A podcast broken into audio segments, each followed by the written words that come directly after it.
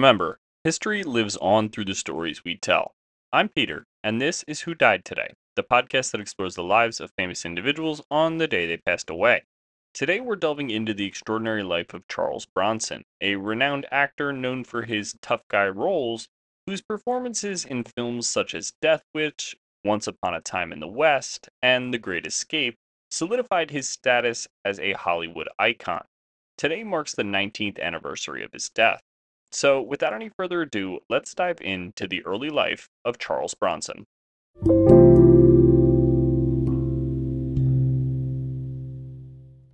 Charles Dennis Buczynski, later known as Charles Bronson, entered the world on November 3, 1921, in the coal mining town of Ehrenfeld, Pennsylvania. He was the 11th child in the family of 15, a testament to the Buczynskis' tight knit and bustling household. His parents, both Lithuanian immigrants, had ventured to the United States in search of a better life. However, life in Ehrenfeld, especially for a large immigrant family, was far from easy. The town itself was dominated by coal mining, an industry notorious for its hazardous conditions and meager pay. Most families, including the Buczynskis, lived in the shadow of the coal pits, with daily life revolving around the mines demanding schedules. The Great Depression of the 1930s only intensified these challenges as jobs became scarcer and the daily necessities harder to come by. At the tender age of 10, Charles felt the weight of responsibility bearing down on him. Like many boys of his age in Ehrenfeld, he began working in the coal mines to supplement the family's income. The experience was formative. Day after day, he confronted the darkness of the underground tunnels, the grime, and the ever present dangers.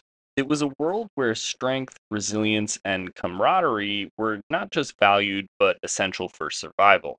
This environment, combined with the challenges of his personal life, cultivated in Charles a gritty demeanor that he would later channel into his film roles.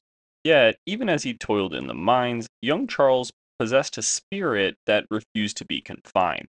He often found solace in cinema, escaping to the world of movies where possibilities seemed endless.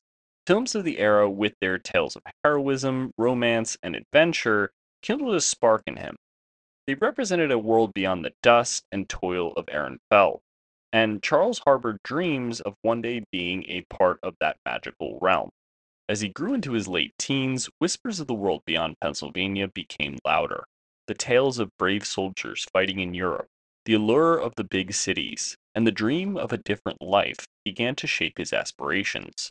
While he was deeply rooted in the realities of his hometown, Charles was slowly but surely setting his sights on a horizon far beyond the coal mine of Ehrenfeld.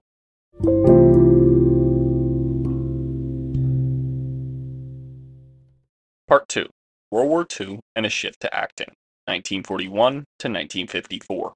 The onset of World War II saw the world plunged into chaos, and like many men of his generation, Charles Bronson felt the call to serve his country. In 1943, he enlisted in the U.S. Army Air Forces, trading in the hard hat of the coal mines for the uniform of an aerial gunner.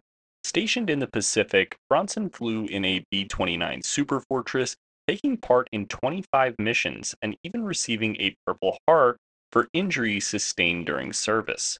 The war took him far from the confines of Ehrenfeld, introducing him to new cultures, landscapes, and perspectives. The wartime experience was profound for Bronson. He witnessed both the horrors of combat and the camaraderie that emerged amidst circumstances. These experiences, coupled with his interactions with fellow servicemen from various backgrounds, broadened his horizons. By the time the war ended in 1945, the young man who had once only known the coal mines of Pennsylvania was a changed individual. The war had opened his eyes to the world's vastness and the myriad of opportunities it presented. Returning to civilian life, Bronson felt an overwhelming desire to reshape his destiny. The allure of acting, a dream that had taken root during his teenage years, resurfaced with newfound vigor. With a sense of purpose, he moved to California and enrolled at the Pasadena Playhouse, a reputed institution known for nurturing theatrical talent. The decision was a bold one, as he was transitioning from the structured life of the military to the unpredictable world of acting. However, Bronson's gritty determination, a trait honed during his years in the mines and the military, served him well. Initially, he grappled with the nuances of performance, but his raw energy and undeniable screen presence set him apart. Starting with the uncredited roles in films and minor appearances in television series, he began to carve a niche for himself. His rugged features, which bore the marks of a life lived fully, combined with his intense gaze, captivated audiences. Hollywood began to take note. Throughout the late 40s and early 50s, Bronson's portfolio steadily expanded. From roles in films like You're in the Navy Now in 1951 to television appearances in series such as The Red Skelton Hour in 1954, he showcased his versatility. By 1954, the man who had once delved deep into the Earth's bowels in search of coal was now mining the depths of human emotion on screen. The transformation was nothing short of remarkable, and it was clear that Charles Bronson was on a trajectory to becoming one of Hollywood's most iconic figures.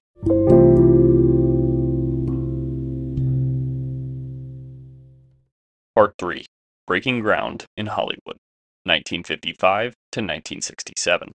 The post war era in Hollywood was a time of change, with the classic studio system evolving and newer forms of storytelling emerging. Amidst this backdrop, Charles Bronson's star began its ascension. The actor, with his rugged charm and kind of raw energy that resonated with audiences, found himself at the center of this changing landscape. In 1955, Bronson starred in Big House USA, a crime thriller that further displayed his aptitude for intense, action packed roles. The film was a testament to his growing stature in the industry and underscored his ability to deliver commanding performances. While his presence on the big screen was gaining momentum, television also became a significant platform for Bronson. Series like Man with a Camera from 1958 to 1960, where he played the role of a combat photographer, reinforced his popularity among TV audiences. However, it was the late 1950s that truly marked a pivotal phase in Bronson's career. His portrayal of the titular character in Machine Gun Kelly in 1958 was a turning point, offering him a more in depth and challenging role than many of his previous outings. The film, based on the life of the notorious 1930s gangster, gave Bronson the opportunity to dive deep into a complex character balancing both menace and vulnerability. Then came 1960's The Magnificent Seven, a reimagining of Akira Kurosawa's Seven Samurai. In this classic Western, Bronson played Bernardo O'Reilly, one of the titular seven. Alongside heavyweights like Steve McQueen and Yul Brynner, the film, with its ensemble cast and gripping storyline, was a major hit, further cementing Bronson's position in Hollywood. His portrayal of O'Reilly, a tough yet compassionate gunslinger, showcased his range and solidified his reputation as a versatile actor. Despite his growing success in Hollywood, it was the European film market, particularly the spaghetti western genre, that would propel Bronson to international superstardom. Europe's filmmakers were enamored by his distinct look and on screen charisma. His collaboration with renowned director Sergio Leone in Once Upon a Time in the West in 1968 was a defining moment.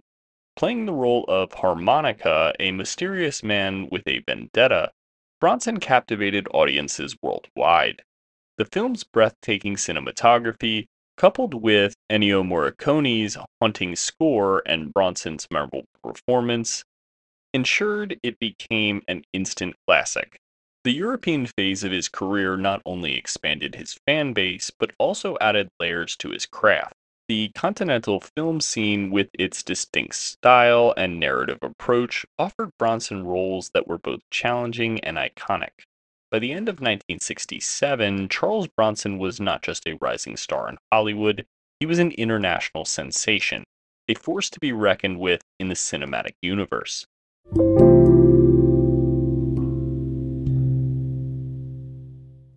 Part 4 The Iconic Years and Death Wish Series, 1968 to 1985. Following the international success of Once Upon a Time in the West, Charles Bronson returned to Hollywood with an enchanted reputation and a burgeoning global fan base. While the late 1960s saw him engage in various roles, it was the mid 70s that earmarked the zenith of his career. 1974's Death Wish was more than just a movie for Bronson, it was a cultural phenomenon. The film told the harrowing tale of Paul Kersey, a liberal New York architect who, after the brutal attack on his wife and daughter, metamorphoses into a gun wielding vigilante, taking the law into his own hands. The film tapped into the growing frustration and fear surrounding urban crime in America during the 1970s. Many viewers saw Paul Kersey not merely as a character, but as a symbol of their own suppressed desires to fight back against societal decay and criminality. Bronson, with his quintessential stoic demeanor, gave depth to Kersey's transformation. The rawness and vulnerability he brought to the role, coupled with his action hero physique and delivery, made Paul Kersey a compelling and, for many, relatable character. The film was a box office hit, and Charles Bronson, at the age of 53, became an unlikely yet undeniable action superstar. However, the Death Wish series, which spanned five movies from 1974 to 1994, wasn't without its controversies. Critics were torn. While some praised Bronson's performance and the film's bold tackling of urban crime issues, others decried its overtly simplistic approach to complex societal problems and its almost celebratory depiction of vigilantism. The series undeniably had a polarizing effect provoking debates on gun rights, self defense, and the morality of vigilante justice. Beyond Death Wish, the late 1970s and early 80s saw Bronson continue to embrace the action hero film bold. Films like The Mechanic in 1972, Mr. Majestyk in 1974, and The Evil That Men Do in 1984 further showcased his ability to dominate the screen often as characters that, like Kersey, took matters into their own hands. By 1985, Charles Bronson had firmly entrenched himself as an action cinema legend. His characters, often men of few words but decisive action, struck a chord with audiences worldwide. While he continued to act in the 1990s, the period between 1968 and 1985 was undoubtedly Bronson's most iconic and influential a time when he, with grit and determination, became one of Hollywood's most recognizable stars.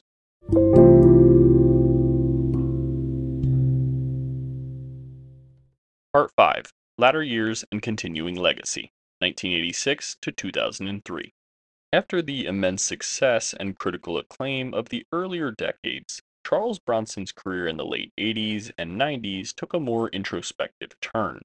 Hollywood was evolving, with action cinema embracing a new generation of stars and a more complex narrative approach. Amidst these shifts, Bronson, with his inherent screen presence, endeavored to keep pace. The latter part of the 1980s saw him star in movies like Murphy's Law in 1986 and Death Wish 4 The Crackdown in 1987, proving that even as the cinematic landscape changed, Bronson's box office appeal had not completely waned. These films, while not achieving the massive success of his earlier works, still found an audience, especially among those who had grown up admiring his earlier performances. As the 1990s began, Bronson's personal life faced turbulence with the tragic loss of his longtime wife and frequent co star Jill Ireland to breast cancer in 1990. Ireland's death deeply affected him, causing a noticeable retraction from public life.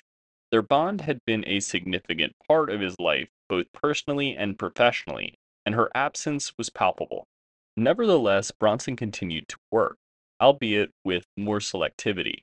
His roles in the 90s, such as in The Sea Wolf in 1993 and the Family of Cops trilogy 1995, 97, and 99, showcased an older, more reflective Bronson. The fierce intensity remained, but there was an added layer of vulnerability, perhaps influenced by the personal losses and health challenges he was facing. By the late 1990s, Bronson's health started to decline. His final bow was in Family of Cops 3 in 1999, after which he withdrew from acting, marking the end of a career that spanned over five decades. Charles Bronson's battle with Alzheimer's disease became public knowledge, and on August 30th, 2003, he passed away at the age of 81. In his wake, Bronson left a rich cinematic legacy. While most remembered for his action roles, his range was broader than many give him credit for with performances that touched on drama, tragedy, and even romance. The rugged, often silent types he portrayed were symbolic of a bygone era, where heroes were defined not by their words, but by their actions. Beyond the roles and the box office numbers, Bronson's life story was one of true determination. Rising from hardships of a working class immigrant background to become one of Hollywood's most recognizable faces, his journey remains an enduring testament to resilience, ambition, and talent. Even years after his passing, Charles Bronson's mark on film and popular culture remains indelible, a tribute to a man who, in every sense, was larger than life. And that brings us to the end of today's episode on Charles Bronson, a cinematic powerhouse known for his distinctive presence and intense characters. He's also who died today, August 30th. Additionally, if you enjoyed today's episode and want a visual of what Charles Bronson looked like, please follow our Instagram, who period died period today. Lastly, make sure to rate us wherever you are listening and share with friends and family. Join us next time on Who Died Today as we explore the life of another remarkable individual who made a lasting and indelible mark on history. I'm your host, Peter, and thank you for listening.